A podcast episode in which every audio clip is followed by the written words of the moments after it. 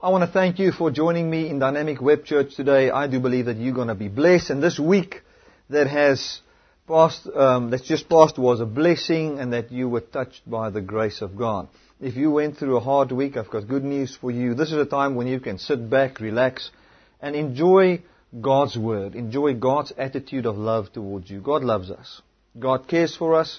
God is a God that looks at the good that there is in our lives, and that good is what Jesus Christ has done on our behalf when He walked this earth. Hallelujah. I want to welcome everybody that is first time viewers of Dynamic Web Church. May this just be a blessing to you. May you be touched by this ministry today. I would just like to give a short outline of today's program. First of all, we're going to just um, give a short message on finances and just something that can encourage you. Then we're going to go into worship, and then we're going to have our main service and uh, which or main message, which is about the book of James. So I'm very excited about this. I do believe that you're going to just experience blessing in this, and uh, we've been doing.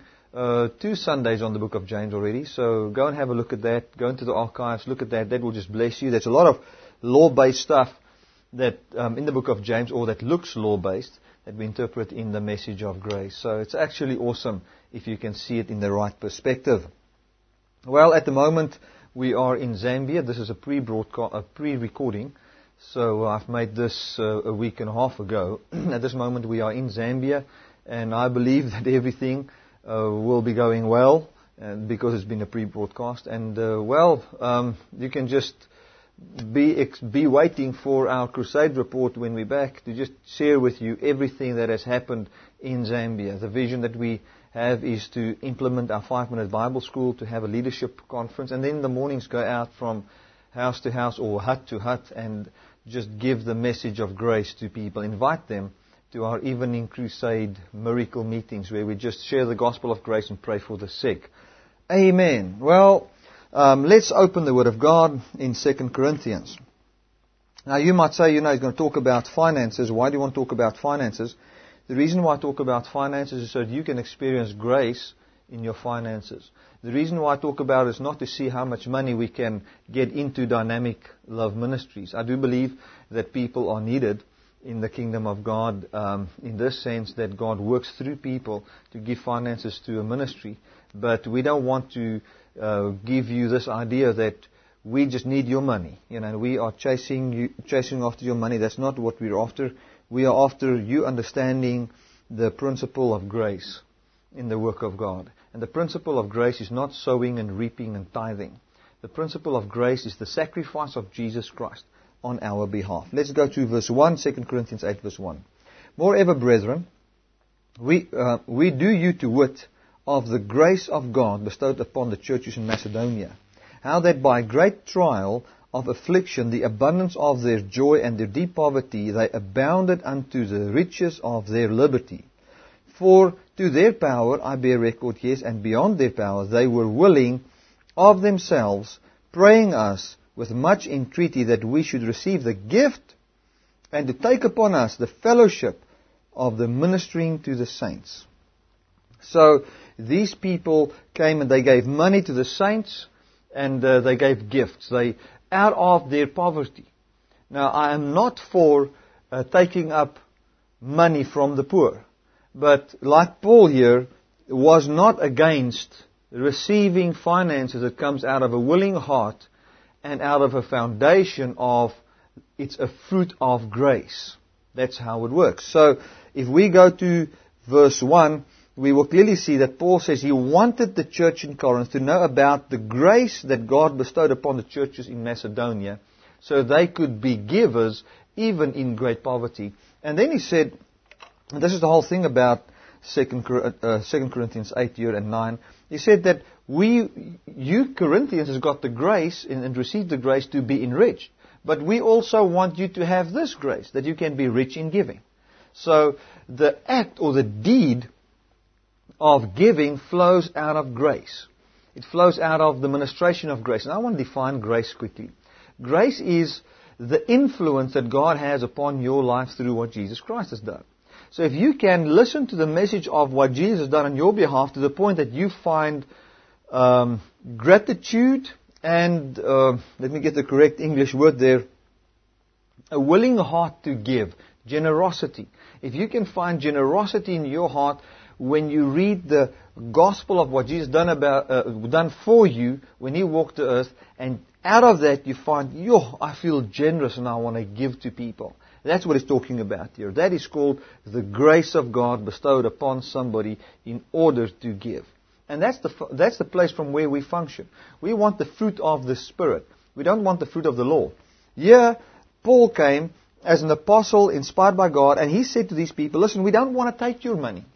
But they, by the Holy Spirit and by the fruit of the Spirit that was in their life, lives, said, you will take what we want to give, we want to contribute. We are givers because the grace of God's upon us. He did not come and try to convince people out of tithing and sowing and reaping to give, and then one day they're all going to be blessed. No, no. Grace came upon them. Grace is the manifestation of who Jesus Christ truly is. And when they saw who Jesus was, they became like him. And we're also going to look at that in the book of James today. So, what he says here, and I want to read verse 2, how that in great trial and affliction, the abundance of their joy and deep poverty, they abounded unto the riches of their liberty. So they were so free that not even poverty could keep them back from giving. Man, isn't that awesome? Now, you might be somebody, and the reason why I share this today is that you can be free from a stingy heart. You might be somebody that says, I'm so stingy, I can never give something away. I'm always afraid to give because, you know, if I look at my situation, it always seems as if it's never enough. And um, I, I've seen people, if they've got nothing, they struggle to give, and then when they get a lot, they still struggle with a problem. So the problem is not how much they have, the problem is the fear that is in their hearts. Now, I'm not saying this to get money out of the ministry. This ministry prospers. This ministry is blessed. Amen. And I thank God for the people that faithfully give. But what we want you to have is to be free from stinginess if that's in your heart. So we're not going to say get rid of your stinginess by giving to this ministry because that's not getting rid of stinginess. That is giving even if you're stingy. Getting rid of that uh, um, negative character trait, the thing that says, I just want to cling to everything, which is actually called fear, comes through grace.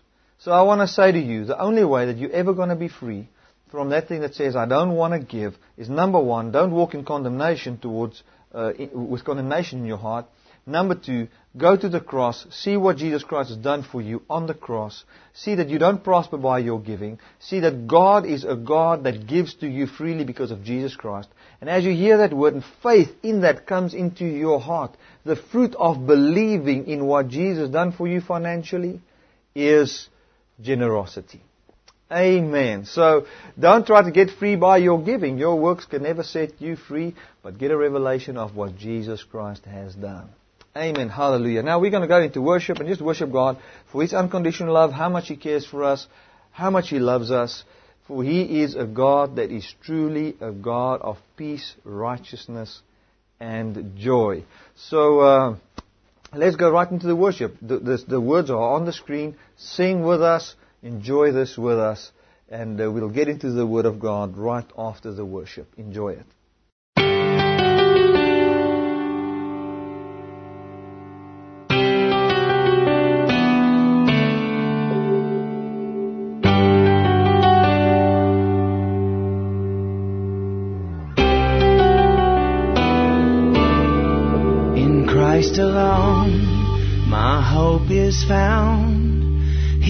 My light, my strength, my song, this cornerstone, this solid ground, firm through the fiercest droughts and storm.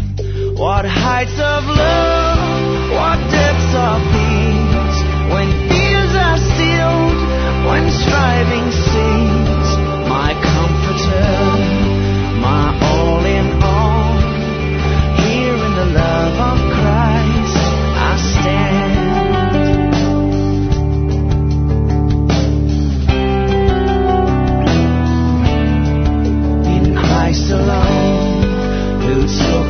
flesh, fullness of God in helpless this gift of love and righteousness, scorned by the ones he came.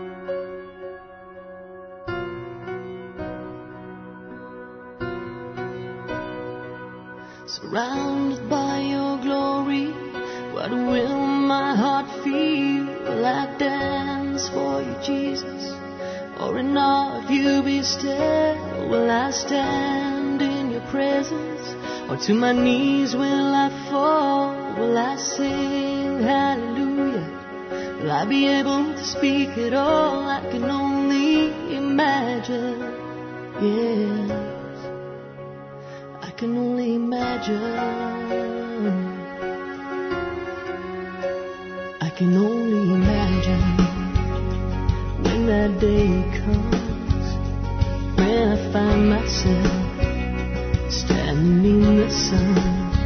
I can only imagine when all I will do is forever, forever worship you. I can only imagine.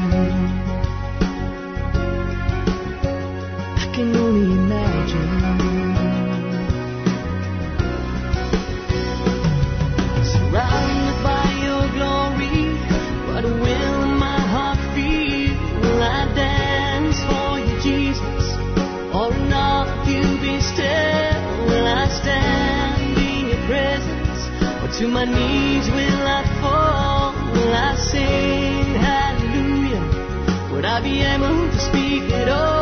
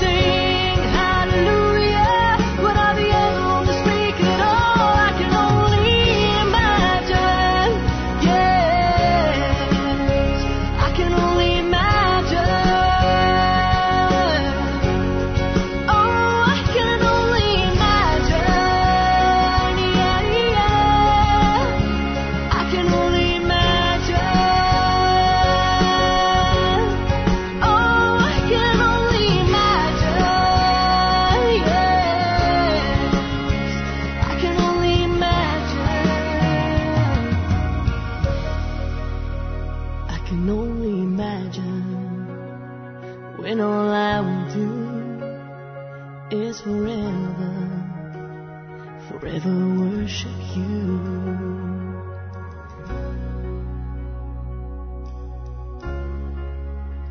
I can only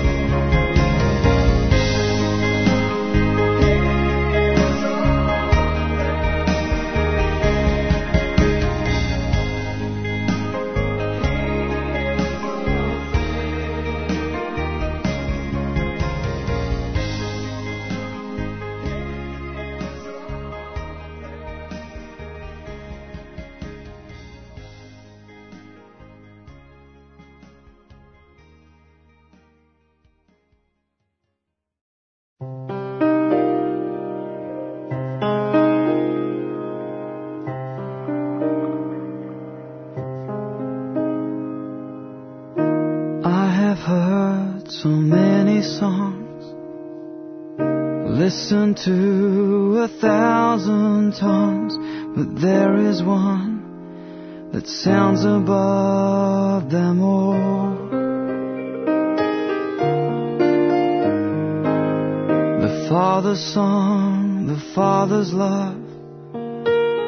You sung it over me and for eternity. It's written on my heart. Heaven's perfect melody. The Creator's symphony.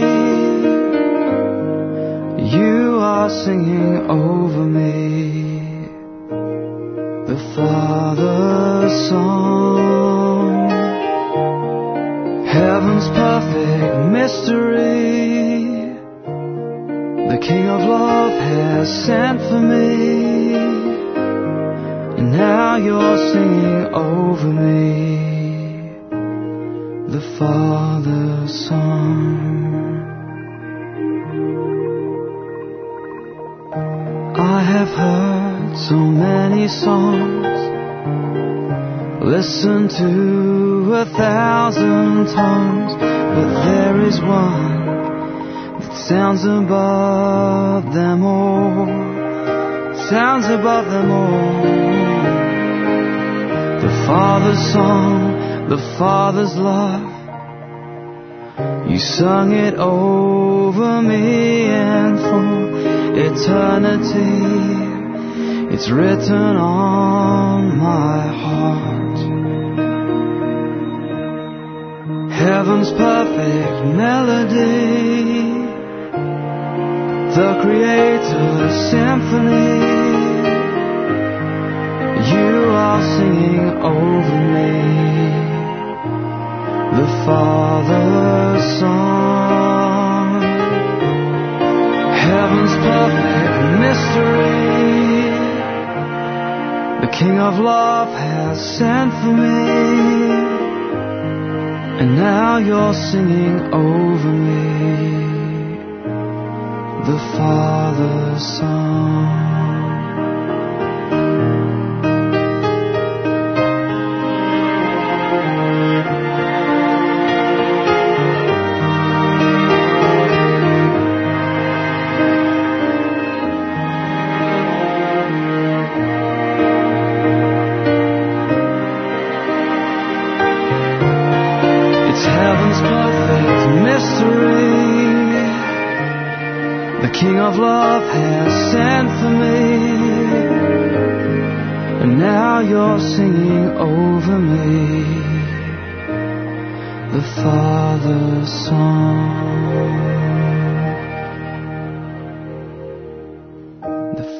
The song, the Father's love.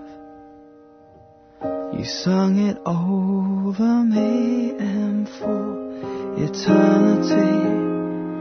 It's written on my heart. It's written on my heart. You sing it over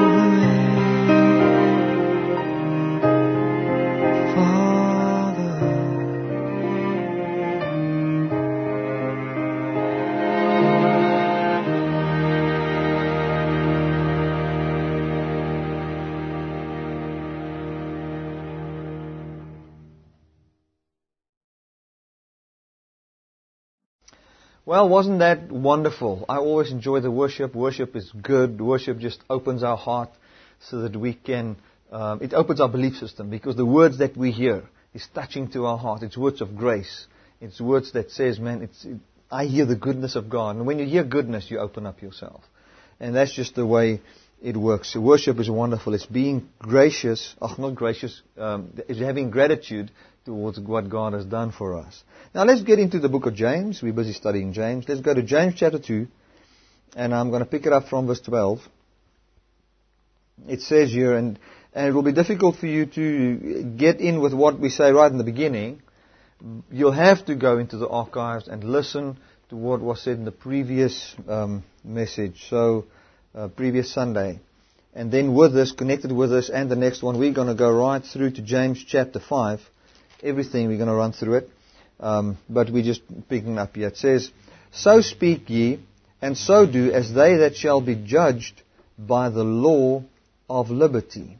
For he shall have judgment without mercy that has shown no mercy, and mercy rejoices against judgment. So what he's actually saying here, and he comes from a little bit of a law perspective, but it also talks about the liberty that people has through the grace of God. It talks about the liberty that people has because of what God has done for them. Now, he talks about the law of liberty. Let's just look about, let's look at the law of liberty. In chapter 1, we're going to read um, from verse 23. It says, For if any of you be a hearer of the word, not a doer, he is like unto a man beholding his natural face in a glass. For he beholds himself, goes away, and straightway forget what manner of man he was. So, what happens here is it talks about what manner of man. It says somebody that is a doer of the word is somebody who sees how free he is in Jesus Christ and then lives out of that. Now, it says here that God will not have mercy on those that does not have mercy. Uh, but we can uh, be free in knowing that if we are in Jesus Christ, the faith in what God has truly done and being mindful of who you truly are in Jesus Christ will produce mercy. Now that's a very, very difficult scripture for me to understand. I, I must be honest, I don't know why James used that. I do understand that the, the next part of verse 13 um, that says, and mercy rejoices against judgment. So what he actually says is that mercy um, is more powerful than judgment. So that when mercy comes, it's more powerful than judgment. But the only way that we will have mercy that is more powerful than judgment is when we are under the ministration of mercy.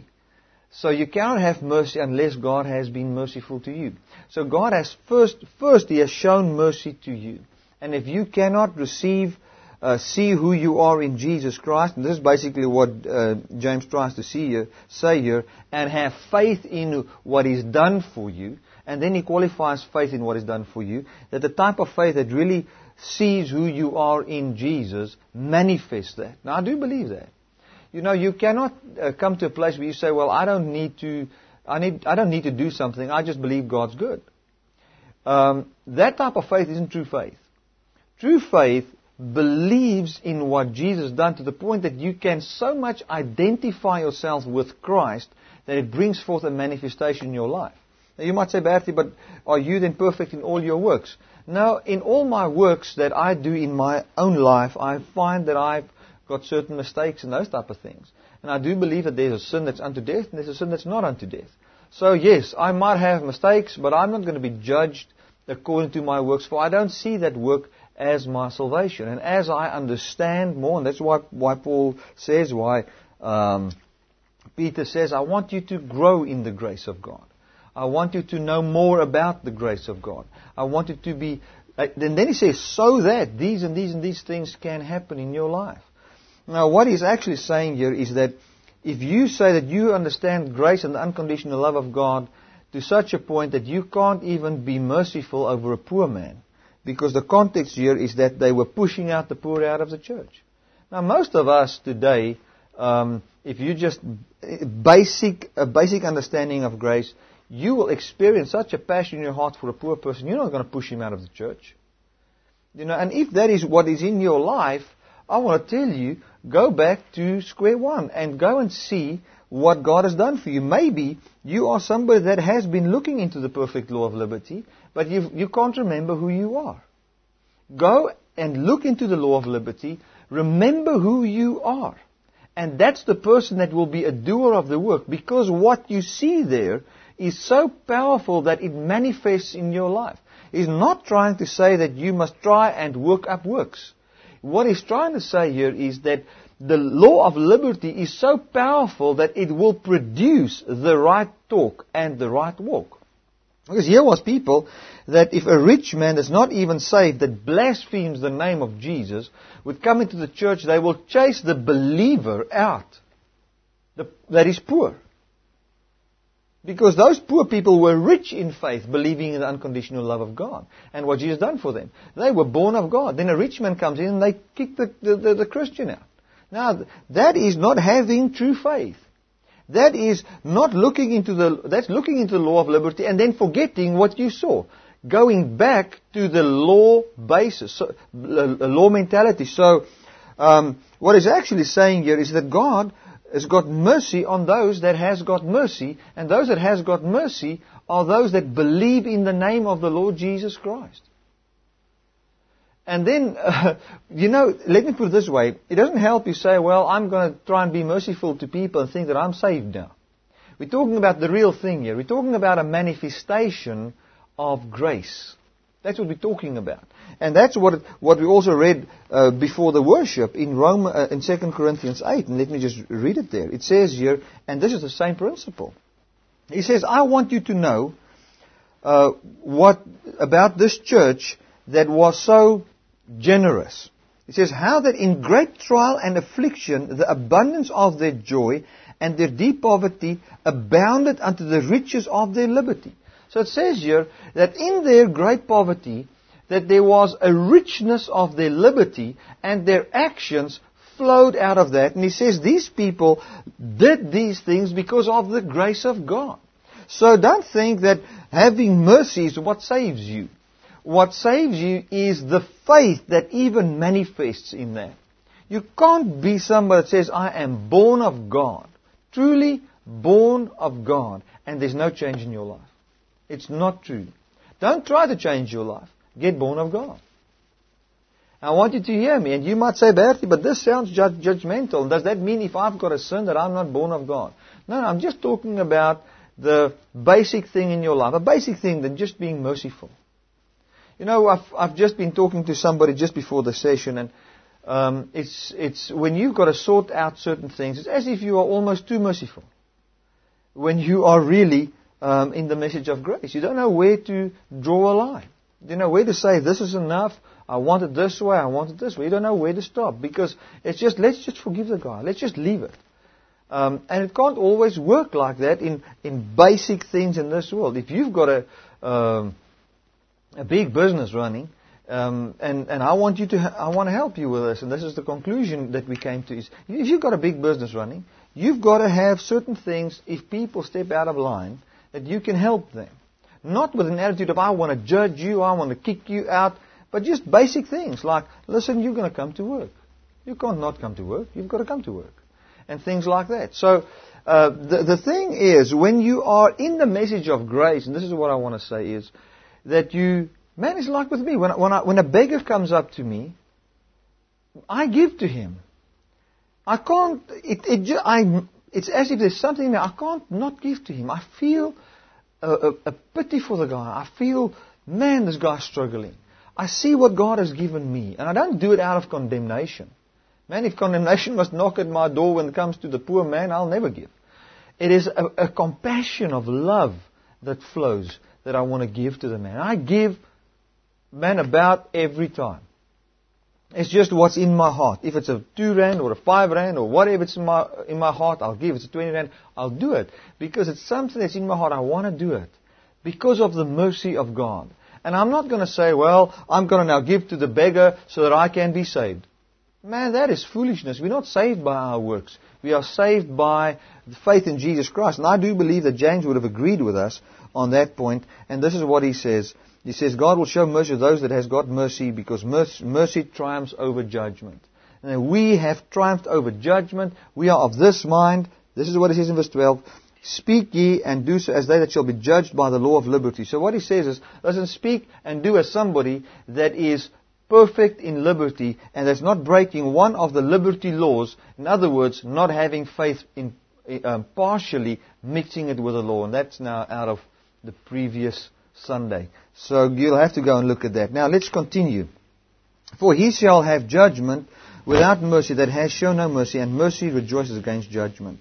What does it profit, uh, my brethren, though a man say he has faith and he doesn't have works? Can faith save him?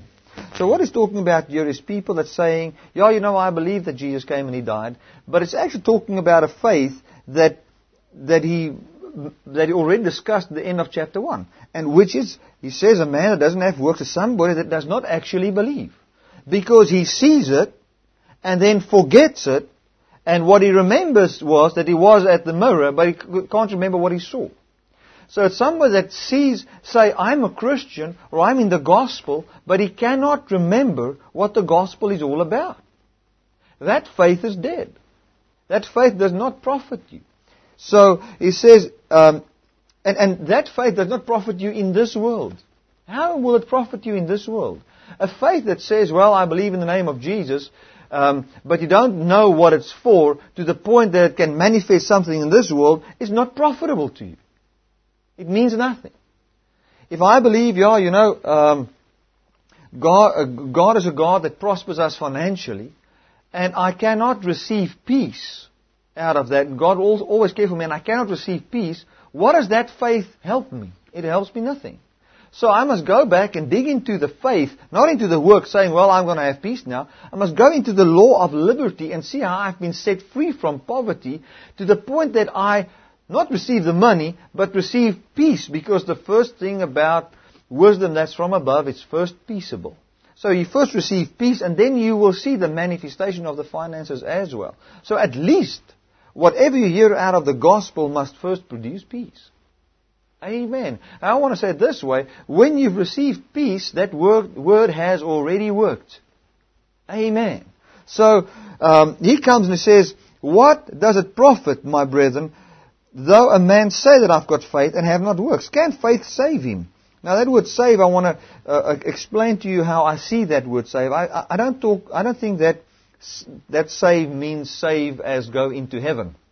That save, I do believe, is get him out of the situation where he is. So if you've got faith that says, well, I believe in the name of Jesus, but like we spoke of before the worship, you're very, very stingy, and or you uh, are so worried about finances, you'll kick the poor man out that he's saved to get the unsaved rich in because your eyes on his money, because that's the context of the scripture.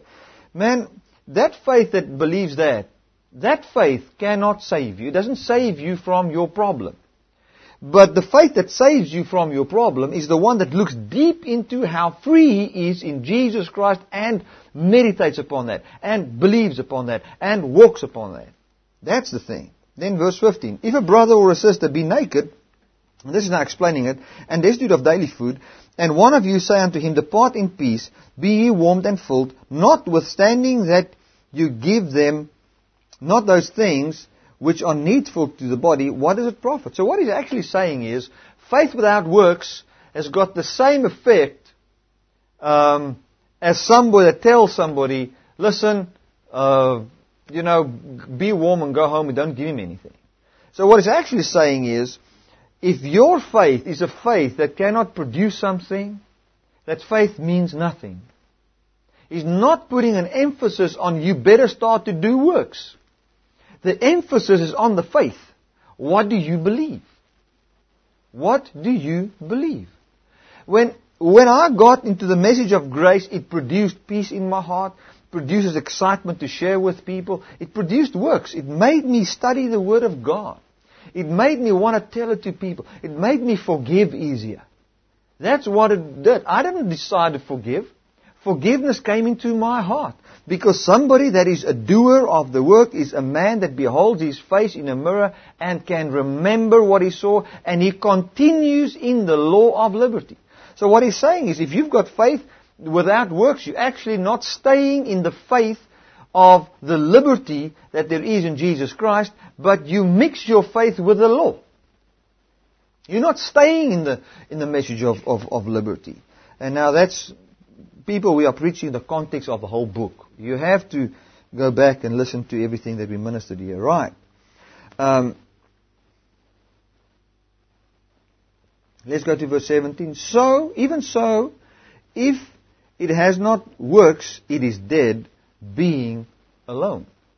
So that faith is then dead. It, it is like a corpse. It's like um, it looks right. You talk the right thing. You say, "Yeah, I believe Jesus died for me."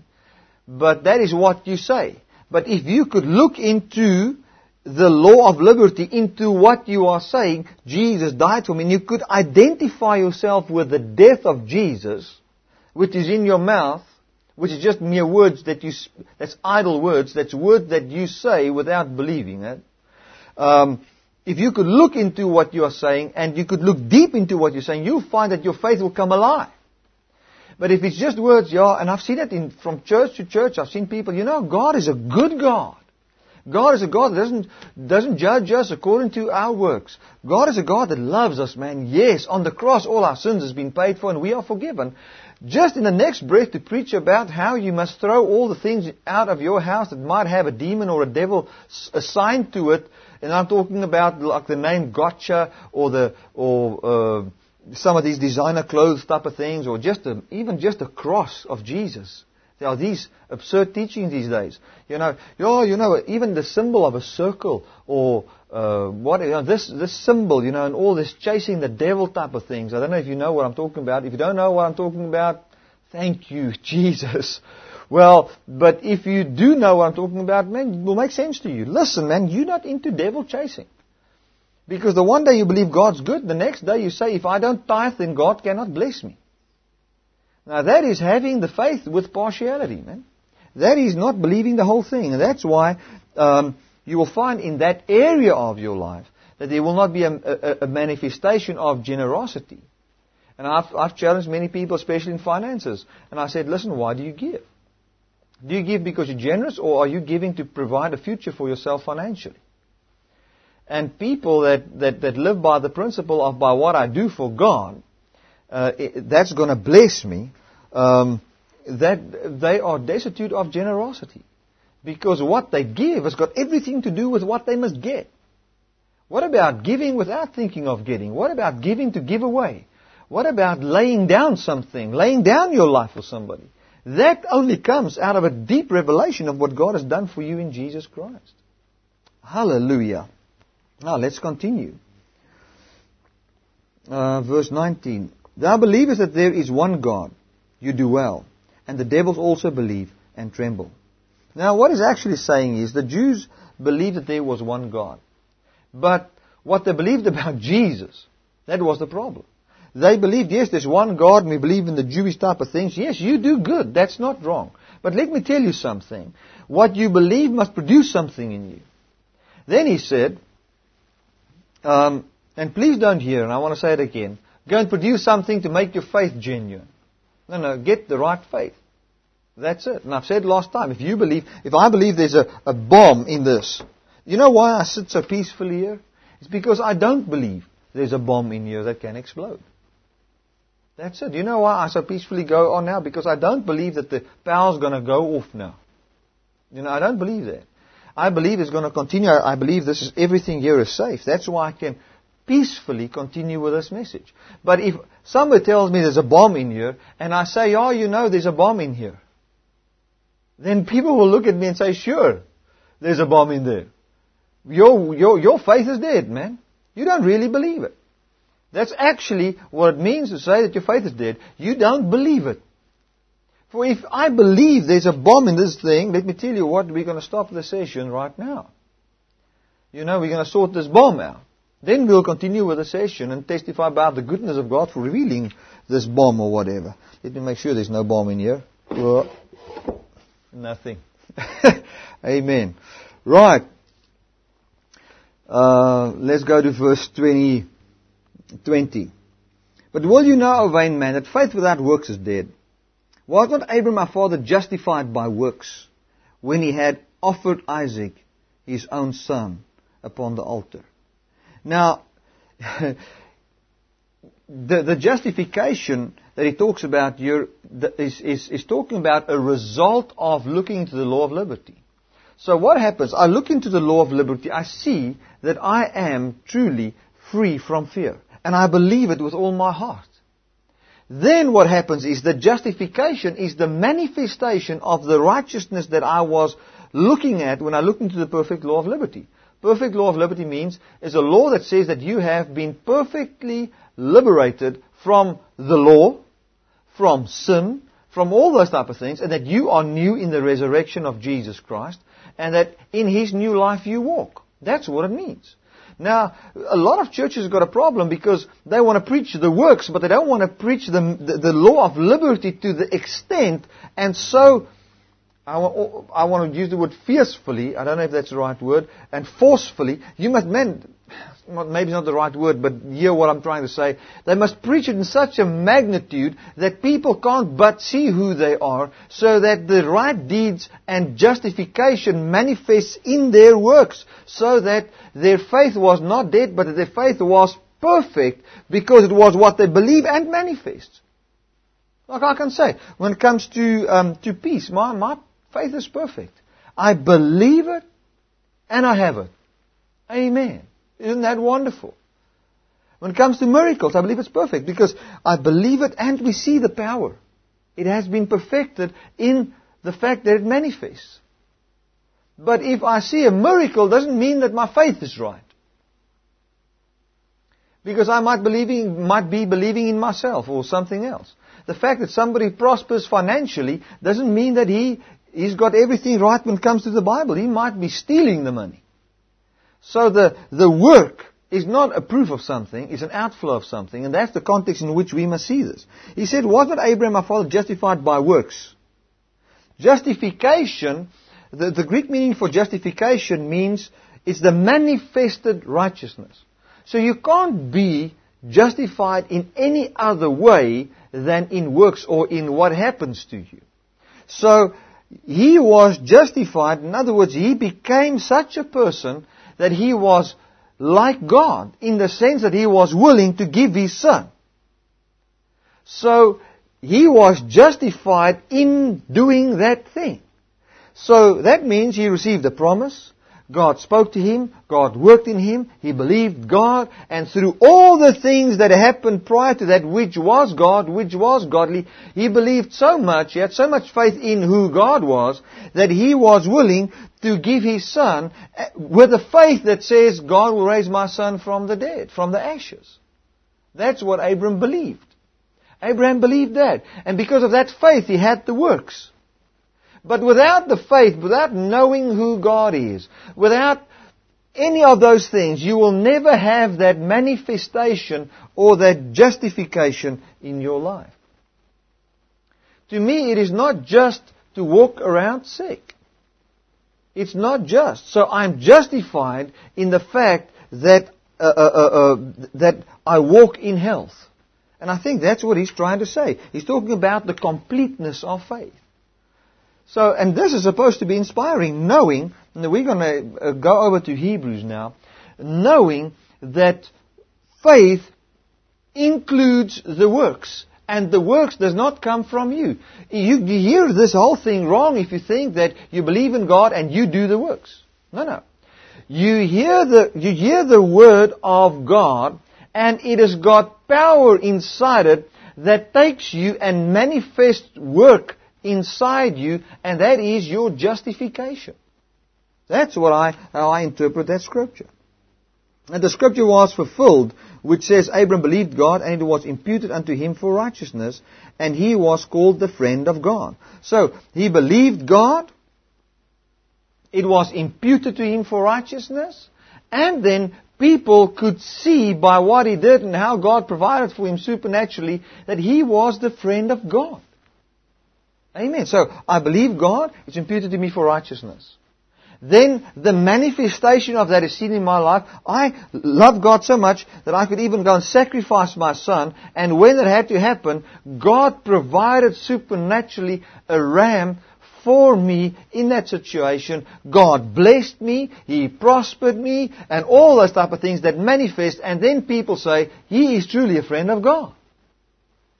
So, by faith, he was made righteous, and then the justification part, I believe, is yes connected to being called a friend of God by people.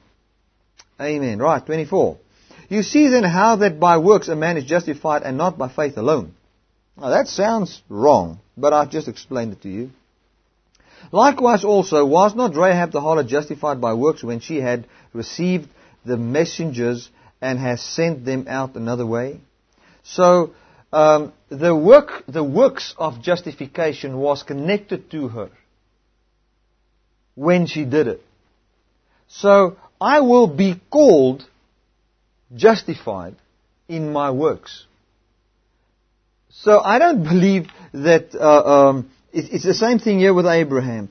God first, when Ab- the Bible says there are different places here, and Abraham believed God and was counted to him for righteousness. Then Abraham was righteous. Then righteous Abraham walked on this earth.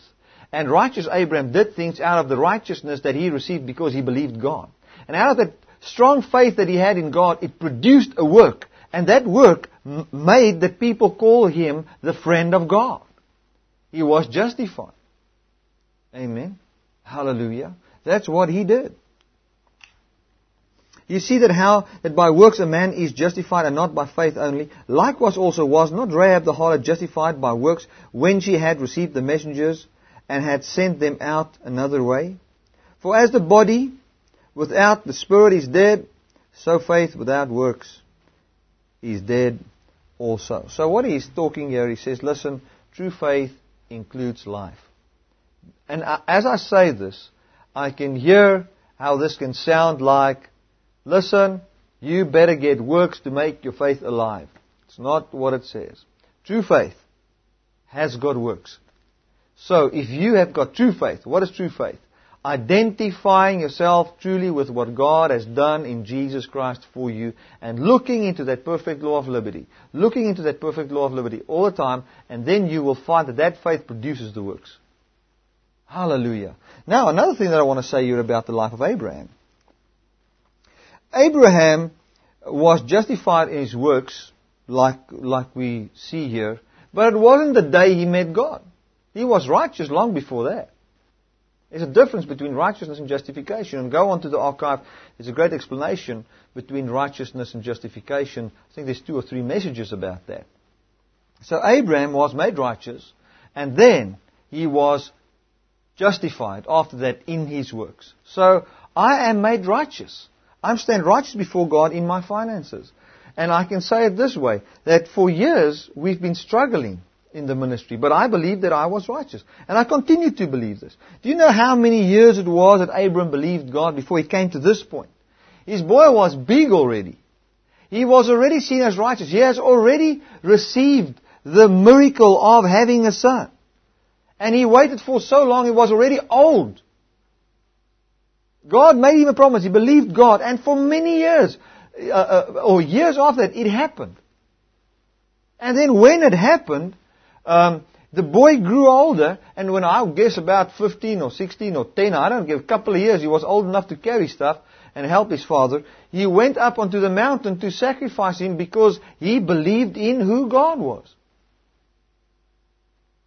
And out of that faith, he did that, and that was the manifestation of his faith. He, the justification was so big, um, I mean, he had a right to be so free that he could even sacrifice his son.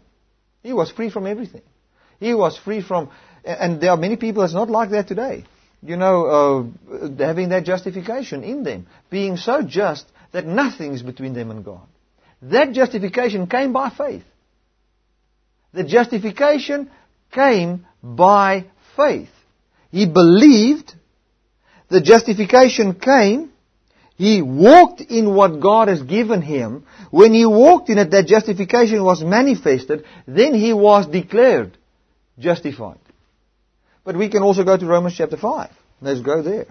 Just to show you how justification is also connected to faith. Um, Romans chapter 5. You have to listen to this a couple of times. It will bless you. Therefore, being justified by faith, we have peace with God through our Lord Jesus Christ. That's what it says. Therefore, being justified by faith. Here it says, who was delivered for our offenses and was raised again for our justification. So yes, Abraham was justified by works. I'm also justified by works. The first work that justifies me is the resurrection of Jesus. Amen. I'm justified by the work of Jesus. And that work of Jesus manifests in my life showing that I'm justified. That's how I see this. So Rahab, God spoke to her, God told her, do this, do that. God spoke to Abraham, do this. Abraham, you have already found favor in, in my sight. I'm going to give you a son. I make you a father of many nations. I do all these things. Then God blessed him with the slaughter financially and all those type of things happened. And then what happens then is he comes and at the point he, he, he, he was so justified before God. I mean, he had the justification already in him and then it manifested in his works, and then he was called the friend of God. He was made righteous by faith, and his justification was manifested in what he did. Hallelujah. And then people say, truly, this is a friend of God. Amen. Abraham was called the friend of God. Right. Uh, um, for as the body without the Spirit is dead, so faith without works is dead. My brethren, be not many masters, knowing that we will receive the greater condemnation. For in many things we offend all. If any man offend not in word, the same is a perfect man and able also to bridle the whole body. Here he comes and he says, don't, many, don't let many of you be teachers of the word because you'll receive a stricter judgment. That's not from God. That's from people people will judge you because there's going to be somewhere something that you're going to say sometime that is not right. So here he says, he actually says, there's times we're going to say something wrong. Don't many be teachers. But then he says it ought not to be so if you continue. And he talks about the power of the tongue and, and what happens when you teach and, and the power of all those things. But I, and I don't want to get into all of that. What I want to say is just this in James chapter 1, let's go through chapter 1 and chapter 2. I think chapter 2 is the most difficult one, but chapter 1 comes, he says, I'm a servant of God, um, count all joy when you fall into different trials and temptations, knowing that um, those things are not from God. If you need any wisdom, He will give it to you. He will help you. Then it says, if you are drawn away, you are drawn away by your own lust and your own desire, but that's not from God. Put away all these things from your life by knowing who you are in God and by continuing to look into that because that will manifest who you truly are so that you will not walk this life of defeat. I want to say that to you as well. If you walk in a life of defeat, man, go and look into the law of liberty. Continue to look in there. Continue to walk in that. Continue to have faith. And you'll see your justification. You might have walked in faith for a long time to see the justification, like Abraham. The Bible says through faith and patience we enter into the promise. There might be things in your life that you struggle with. Continue to believe that you are righteous. Continue to walk in that. Listen to this. Just listen to this. He says, if you be a hearer of the word and not a doer, he is like unto a man beholding his natural face in a glass. For he beholds himself, goes away, and straightway forget what manner of man he was. But whosoever looks into the perfect law of liberty and continues therein, he, being not a forgetful hearer, but a doer of the work, this man shall be blessed in his deeds. That blessed in his deeds is the, is the, is, is the justification. So I want to say this. If you come and you say, I believe and I continue in the law of liberty, that man will be a doer of the work. You'll be a doer of the gospel of grace. What is a doer of the gospel of grace? Is a believer of the gospel of grace. What's a doer of the law of liberty? He is a believer of the law of liberty. He's a doer of that work and he will be blessed in his deeds justified. That's where justification comes in. Let me go through it again. It's important. But whosoever looks into the perfect law of liberty and continues to look into the perfect law of, liberty, he being not a forgetful hearer, but a doer of the work. What work? John chapter 6, 28's work. Lord, what shall we do to work the works of God? Believe on Him whom, whom, He has sent. So, if you look into the perfect law of liberty and you continue in it, you continue in it, then, you, and you believe it with all your heart, you are a doer of the work that God has told you to do, to believe on Jesus. Okay? And this man, shall be blessed in his deeds. Talking about the manifested work. You'll be blessed in your deed, and that is your justification. Your justification is to be blessed in what you do. It's a blessing to give to the poor. It's more blessed to give than, than to receive. It's a blessing to walk in love. It's a blessing to forgive. But the only way you're going to be blessed in what you do or justified in what you do is by continuing to do the work which is to believe on what Jesus done for you freely and to look into that over and over and over and to continue in that, then you'll be blessed in your work, in your deeds. So here Abraham was justified not just by believing uh, this thing once type of thing, and it was the context here is faith that just says, "Yeah, I believe it," but not really continuing to look into it. So Abraham was not justified by just looking into the law of liberty once, but by continuing to look into that all the time. He looked into that when he, with his son, when he, when Sarah was barren, he looked into that. He continued to look into that. And he continued, and then he was blessed in everything he did. Even when the greatest thing came his way, when he was tested, you might say, oh, but you know, God tested Abraham. Yes, Abraham was not under the New Testament covenant, he was still under a law mentality. You might say, but Abraham was not under the law. Yes, he was. After Adam, the law, uh, uh, death reigned, and the ministration of death was written down on stones, but that ministration of death was also in his heart. You know, in Abraham's time, you don't take another man's wife. There was a law that said you don't do that. That's just the way it worked. Um, it was not written on stones yet, but it was already in the heart of Abraham. That law system reigned already. Death reigned. So, uh, here was Abraham under that system. You had to qualify to be blessed. You had to. That's just the way it worked. And there was a test for Abraham. And God tested Abraham, and Abraham passed the test. How? Because he's, in his works he could pass the test. Why? Because he was found righteous believing. That's with a Christian. That's why it says there's no law against someone that is under grace. Because it produces the right thing. Hallelujah. So, how will you produce the right thing? Well, just try harder, Bertie. What nonsense. Don't try harder to live holy. Look into the law of liberty. Don't forget what kind of man you are. And as you continue to do that, you are doing the work you're supposed to do. The work you must do is by looking into how free you are in Jesus. That's the work. And then you will be blessed in your deeds, and that's called your justification. Right, hallelujah. Now I think we've, we've done enough for today. We've got enough material out now that you can go and meditate and think upon this. So I'm going to pray for you. Remember the meeting um, right off, uh, uh, right afterwards here. I will not be there, but Elise will be there. Man, join in there. It will be awesome. It's going to be nice to hear this. And then we're going to go to chapter 3 and 4, 5 in the next two, three Sundays. So if you want to pray for us, pray for us while we are in Zambia. And I just believe that it's going to be blessed. If you need any prayer right now, put your hand where your sickness is. Place what, whatever desire you have before God, and we'll pray for you right now. Father, I thank you that I can stretch forth my hand to everybody that watches me right now all over the world. I speak the freedom of God. I say continue to look into the law of liberty. You will experience justification in your works. Hallelujah. By that work, you will see I'm justified just as if I've never sinned, I can be completely obedient because of what God has done. I can have the nature of God in me. I can have that financial prosperity. I can be blessed.